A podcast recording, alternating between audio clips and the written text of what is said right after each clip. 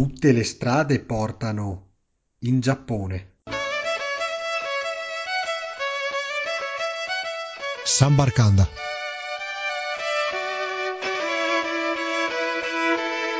Amici di Sanbarcanda, benvenuti a questa nuova puntata. Oggi, come avete letto dall'introduzione, andiamo in Giappone. Andiamo a conoscere un paese nell'estremo oriente asiatico e lo facciamo con il nostro ospite Sebastiano Serafini, che vive in Giappone dal 2009. Sebastiano è originario del Trentino ed è una persona davvero poliedrica. Ha svolto diverse attività in Giappone, dal modello all'attore, fino anche ad aprire un canale su YouTube in cui parla, tra le varie cose, della cultura giapponese. È anche un giramondo, conosce molto bene l'Asia e nella sua attività di attore ha preso parte a diversi telefilm di cui poi ci parlerà tra poco, e ha anche creato alcune canzoni. Tra queste cito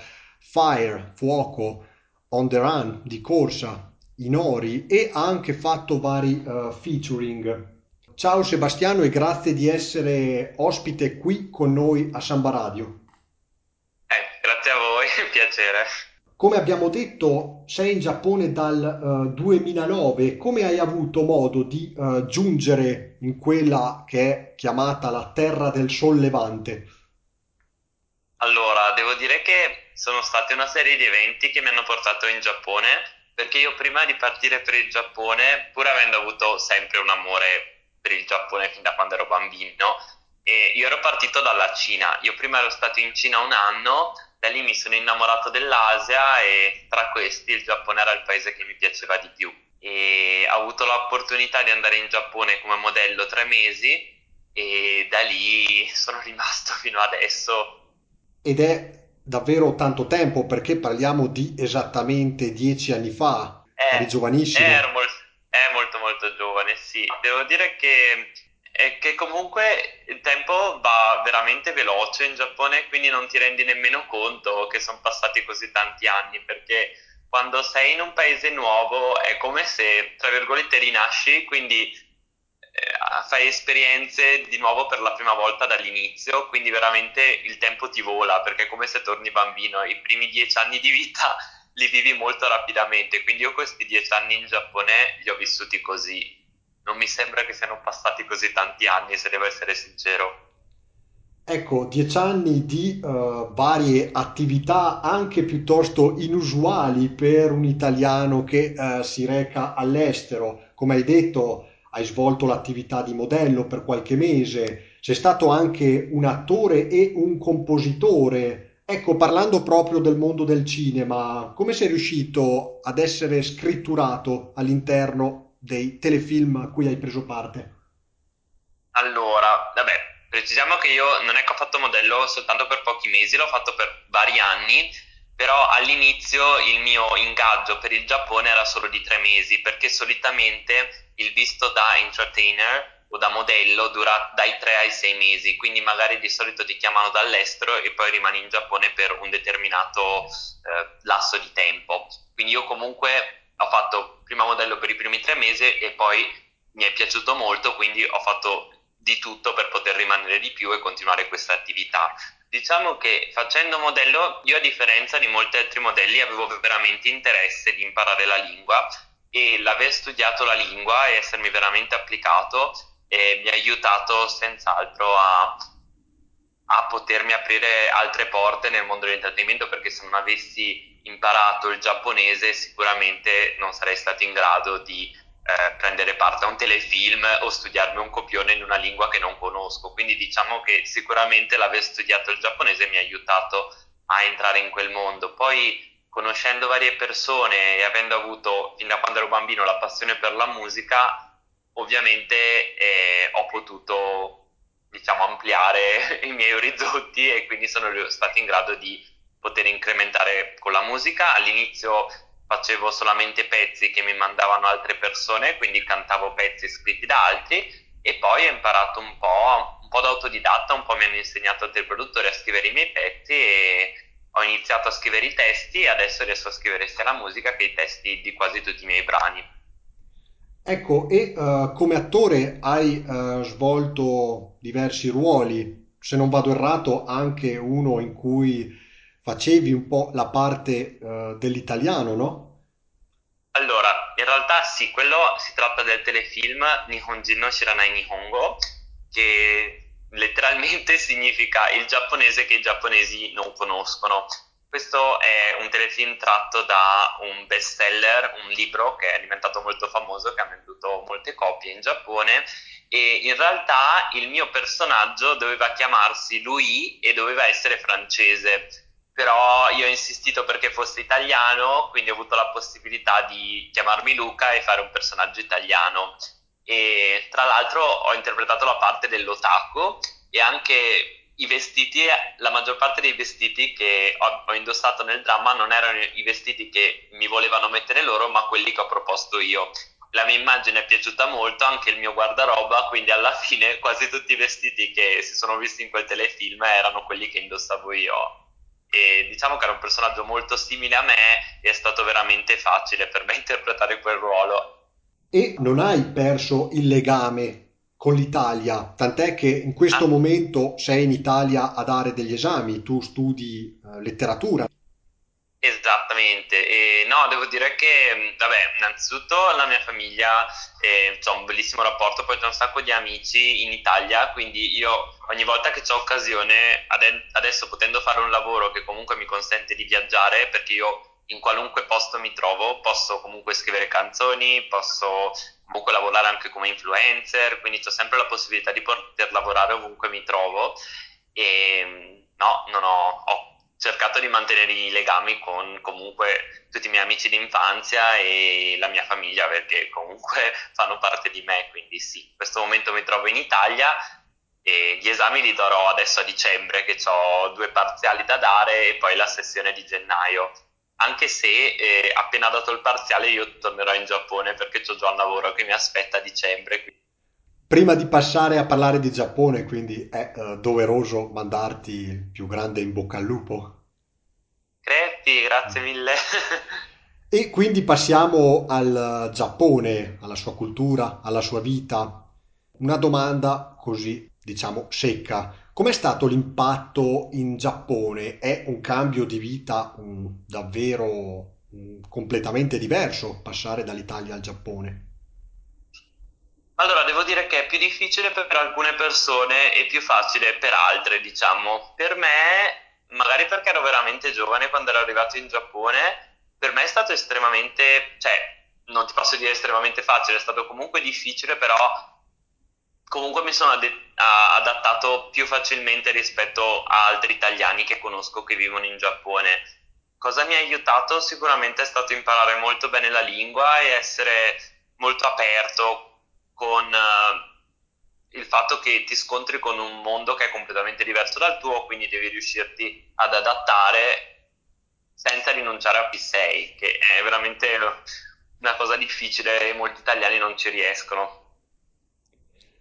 Tra l'altro il Giappone, almeno per noi, della generazione nata negli anni 80-90, ha mostrato tante cose che poi una volta viste dal vivo sono così davvero da sogno, perché anche nei tuoi video su YouTube si vedono luoghi che si avvicinano molto al mondo degli anime e dei cartoni animati che vedevamo in TV. Ecco, proprio su questo tu hai mostrato in un tuo video anche un po' com'è la montagna in Giappone, il Monte Takao con le sue zone rurali. Ci sono tante differenze rispetto alla città, considerando anche che il Giappone è un paese estremamente capitalista, però che ha mantenuto anche la sua grande tradizione. Allora, diciamo che il Giappone è prevalentemente montuoso e natura. Quindi praticamente le città sono poche ma estremamente popolate, quindi la gente pensa che in Giappone non ci sia natura, ma non è assolutamente vero. In Giappone ci sono un sacco di posti dove non ci sono praticamente edifici e c'è solamente natura, quindi no, sono dei posti da esplorare, da conoscere e molto belli. che penso piacerebbero anche a mio padre, che adora la natura, anche se lui, come tanti italiani, pensa che il Giappone sia solo città, ma non è assolutamente così. Certo, anche perché parliamo di un paese grande poco più dell'Italia e contiene il doppio degli abitanti, quindi sì, se consideriamo Tokyo sono 30 milioni di abitanti, ci sono anche altri grandi centri urbani, almeno a vedere un po' sulla mappa, anche piuttosto conosciuti, però non cambia la vita, no? All'interno delle zone rurali. Poi tra l'altro diverse persone con cui ho parlato mi hanno un po' parlato del Giappone rurale come un luogo in cui, se non si parla la lingua, è davvero difficile orientarsi. È vero questa cosa? Per esempio a partire un po' dalla presenza dell'alfabeto, incomprensibile per noi. Ma allora, non lo so, perché parlando la lingua non ho questo problema, però in realtà io credo che, insomma, molti giapponesi non parlano inglese. Ovviamente se vai in zone rurali devi munirti magari di una guida, dipende anche cosa intendi per zone rurali, perché ci sono veramente dei paesini sperduti e delle zone comunque rurali ma comunque aperte agli stranieri e molto turistiche, quindi dipende un po' a quali zone ti riferisci. Ovviamente se vai in un posto sperduto dove non ci sono stranieri e non parli la lingua, ovviamente sì, sarà abbastanza difficile. Sconsiglio di fare quel viaggio. Se hai intenzione di vedere quel Giappone, ti interessa quel Giappone e non parli la lingua, munisciti di una guida, è indispensabile certamente. Ecco, invece parlando delle case, delle abitazioni, sono spesso costruite in maniera antisismica perché le scosse di terremoto sono frequenti in Giappone. Ecco, e che differenze ci sono con le case italiane, in linea generale, perché saranno anche tante, quindi cosa ha colpito di più nel vedere una casa giapponese? Beh, allora, innanzitutto ci sono molti più controlli. Per esempio un ascensore qui in Italia, non so, per esempio mi capita ancora di vedere delle ascensori molto vecchie, mentre in Giappone ogni 10 anni vanno cambiate sicuramente.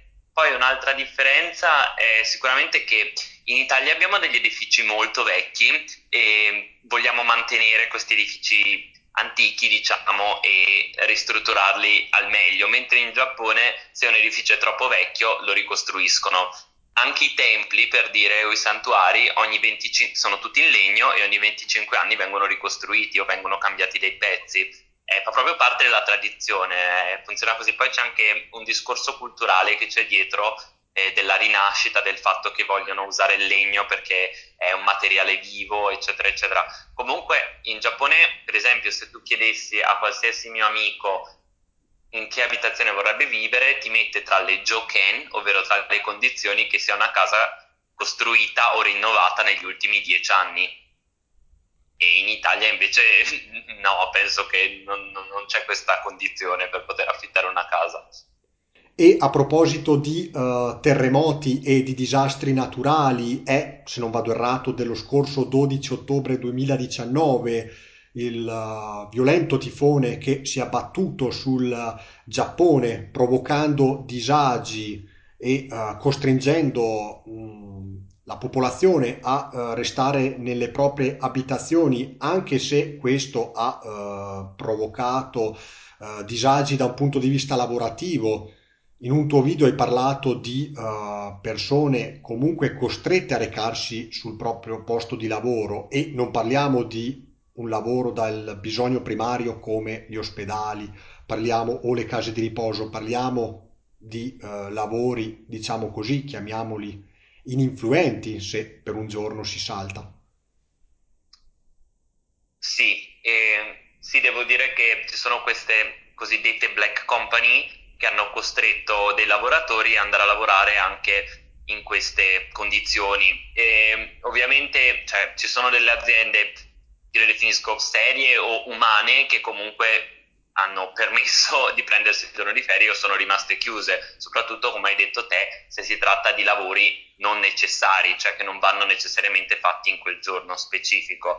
diciamo che è un po' nella mentalità dei giapponesi dare la priorità al lavoro, almeno della generazione, diciamo, dei boomer, o comunque della generazione che però al momento, dal momento che la società giapponese, quando tu entri in un'azienda, il lavoro premia molto se lavori per tanti anni, quindi più anni lavori per un'azienda, più tu sali di rango, diciamo, e la tua posizione si alza. Quindi ovviamente le persone più alte in un'azienda saranno delle persone abbastanza in là con gli anni, quindi ovviamente loro, essendo cresciuti con questa mentalità del lavoro e della priorità del lavoro, ovviamente in alcuni casi hanno capito la situazione e ovviamente hanno lasciato le persone prendersi il giorno di vacanza e chiuso l'azienda, in altri casi invece hanno costretto dei lavoratori a lavorare.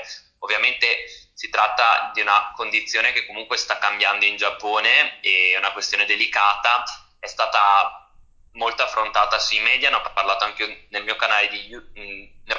sul mio canale di YouTube, appunto perché è importante che se ne parli, è importante che un pochino la gente percepisca che c'è uno scandalo dietro e che insomma è importante che la vita umana venga preservata il più possibile. Certo, c'è da dire che spesso quando vengono annunciati questi tifoni non sempre sono così gravi come vengono descritti, quindi magari molte persone l'hanno un po' sottovalutato questo tifone, che in realtà è stato uno dei tifoni più potenti mai arrivati in Giappone. Avevo letto su un sito che è il più potente da quando hanno iniziato a registrare il livello di forza dei tifoni, quindi era veramente grave, e infatti alcune persone hanno perso la vita. Invece, parlando un po' della vita cittadina, tra le varie attrazioni che vengono offerte e che anche mi hanno colpito molto, devo dire, sono quei locali delle sale, delle piccole sale in cui, pagando anche generalmente poco, si canta. Col karaoke ci si reca con degli amici in queste sale e si passa magari un'oretta, 2 ore a cantare. Ecco, questa è una cosa che noi non abbiamo in Italia, o perlomeno se c'è in Europa, in Italia è una cosa molto rara, no?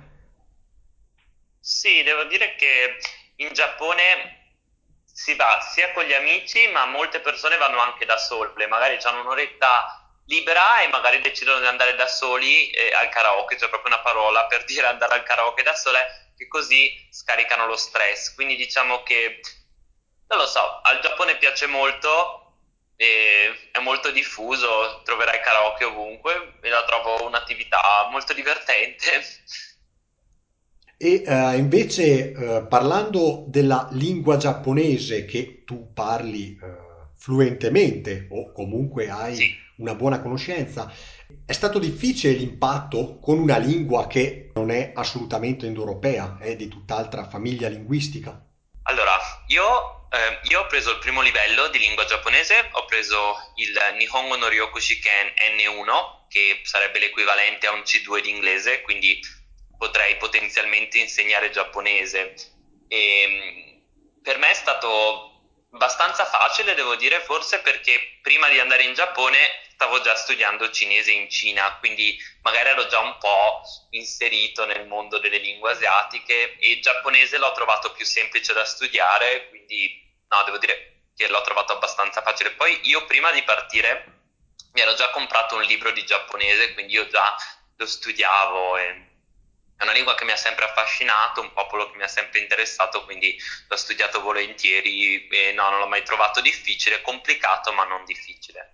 Venivi da un liceo linguistico o da una scuola in cui si studiavano diverse lingue, almeno 2? Eri facilitato su questo?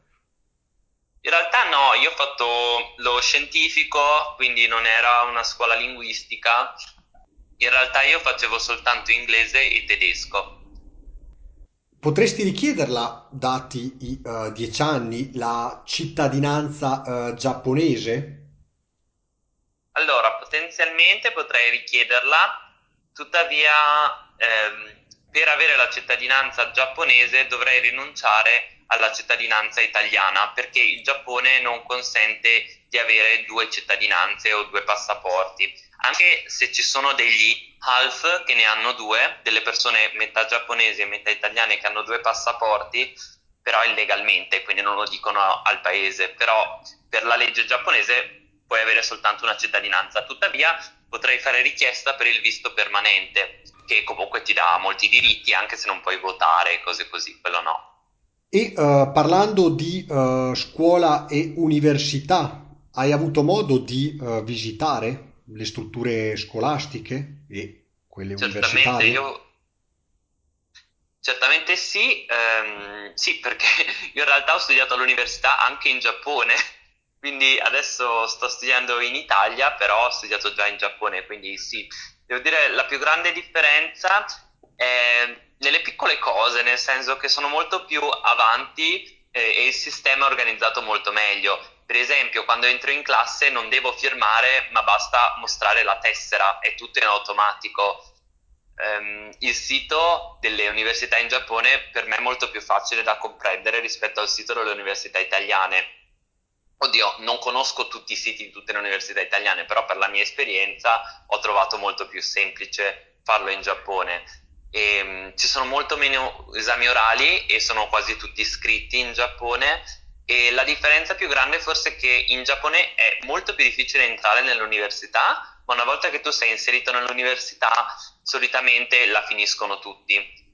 Il costo dell'università in Giappone è molto più alto rispetto a quello italiano, a meno che non entri in un'università pubblica, però la maggior parte delle università, di quelle migliori, sono quasi tutte private, a parte la migliore in assoluto che è la Todai, e poi ce ne sono un paio di altre che quelle invece sono pubbliche. Quelle pubbliche costano meno, però quelle private hanno un costo veramente alto. E la vita in generale è cara? La vita, allora, secondo me, io in realtà finisco per spendere molto di più in Italia che in Giappone, però dipende un po' da come vivi e che vita fai, perché se tu mangi spesso fuori costa meno il Giappone per alcune cose. Se vuoi mangiare una cosa semplice riesci a mangiare delle cose salutari anche a poco prezzo, mentre in Italia con gli stessi soldi al massimo ti riesci a prendere un trancio di pizza, mentre in Giappone ci sono dei ristoranti che ti offrono teishoku e con 8 euro riesci a mangiare comunque un po' di pesce, un po' di riso, quindi è più bilanciato. E io magari avendo poco tempo apprezzavo molto mangiare fuori così, perché lavorando con orari un po' strani mi aiutava molto. Gli affitti in Giappone sono decisamente più cari per la tipologia di casa che offrono, perché comunque il mio affitto in Giappone era 1.300 euro, comunque abbastanza vicino al centro. In Italia mi costa molto meno e ho una casa molto più grande. Hai parlato di ristoranti, è una domanda sì, forse scontata. Che differenza c'è tra il sushi giapponese e quello italiano? Certo, è come chiedere che differenza c'è tra la pizza italiana e la pizza all'estero, però dal punto di vista sì, del sapore è completamente diverso? No, diciamo che è più che altro la differenza tra la pizza italiana e la pizza surgelata. Ma allora, diciamo che in realtà esistono anche in Italia dei ristoranti che offrono un sushi molto simile a quello giapponese, tuttavia non hanno tutte le tipologie di sushi, perché comunque il pesce fresco viene portato la mattina, capito? Quindi tu se vai a pranzo mangi il sushi che è arrivato poche ore fa, quindi è freschissimo, mentre se vuoi un sushi anche buono a Milano, comunque non so se arriva veramente un paio d'ore prima nelle mani dello chef. E soprattutto costa molto di più mangiare un sushi di alta qualità, mentre il sushi che trovi normalmente nei ristoranti comunque gestiti da cinesi è un sushi molto diverso, non vorrei dire più scadente, però è un sushi diverso. Io quando sono in Italia apprezzo molto il sushi, quello con l'avocado e il Philadelphia, però i pesci non mi piacciono, sento che non hanno la freschezza che dovrebbero avere, quindi li riempio di wasabi e salsa di soia e li butto giù, però non mi soddisfa. Soprattutto una grande differenza è la quantità di riso che viene usato nei vari pezzi, perché veramente usano, non so se sono i sushi che ho provato qui in zona Bergamo-Milano, però usano il doppio del riso per un singolo pezzo di sushi, quindi ti riempiono molto prima e ti dicono tabehodai, ossia all you can eat, ti costa 12-20 euro, però alla fine mangi solamente riso, quindi è anche costoso, non ne vale la pena. Quello di cui abbiamo parlato finora sono solo poche delle cose della ricca, ricchissima cultura giapponese che vi invitiamo ad andare ad ascoltare, a imparare dal canale YouTube di Sebastiano Serafini. Lo lascio presentare a te. Allora, il mio canale YouTube si chiama Sebastiano Serafini in Giappone. Da un anno e mezzo a questa parte sto facendo video un po' tutte le settimane in cui parlo principalmente di cultura giapponese. Ogni tanto leggo tweet di giapponesi riguardo magari a degli scandali, perché magari ci sono degli scandali che noi in Italia vengono presentati nei telegiornali come degli scandali, magari per i giapponesi non è neanche una notizia importante, mentre magari ci sono delle cose che passano molto inosservate per noi italiani perché non vengono trasmesse al telegiornale o non se ne parla, mentre in Giappone sono state delle grandi questioni che hanno veramente fatto arrabbiare molte persone. Quindi diciamo che cerco un pochino di portare il punto di vista dei giapponesi, però in italiano per gli italiani, quindi spero che ci siano persone che apprezzano, ecco. Ci avviamo purtroppo verso la chiusura di programma e grazie Sebastiano per essere stato ospite qua negli studi di Samba Radio. Grazie per il tuo prezioso intervento. Grazie mille a voi per avermi ospitato. Vuoi fare un saluto ai radioascoltatori in giapponese? Kono bangumiu kite kurete arigatou gozaimashita. Mata zehi seba no channel o torokushite kudasai. Ho detto grazie mille per aver ascoltato questo programma e se vi va iscrivetevi al canale di Sebastiano. Grazie ancora a Sebastiano Serafini. Noi ci avviamo verso la chiusura. Buon proseguimento di programma e Sanbarcanda torna la prossima settimana con tante altre sorprese. Restate in ascolto e un saluto a tutti. Alla prossima. Sanbarcanda.